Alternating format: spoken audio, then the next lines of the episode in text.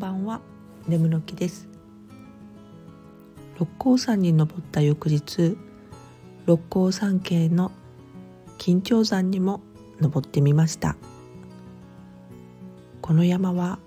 古代文字カタカムナの発祥の地だそうです。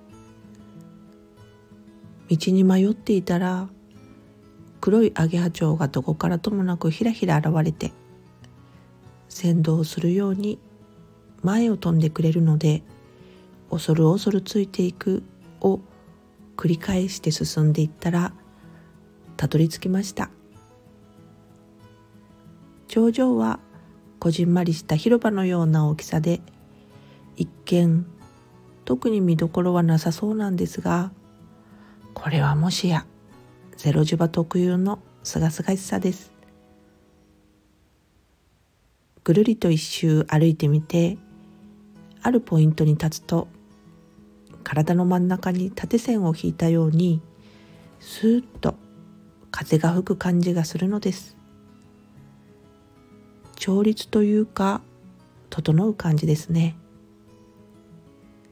そのポイントからちょっと外れると体の真ん中に風が吹き下ろされないのが非常に分かりやすく面白いもんですからいろいろポイントをずらしながらつい何度も実験してしまいました気になる方は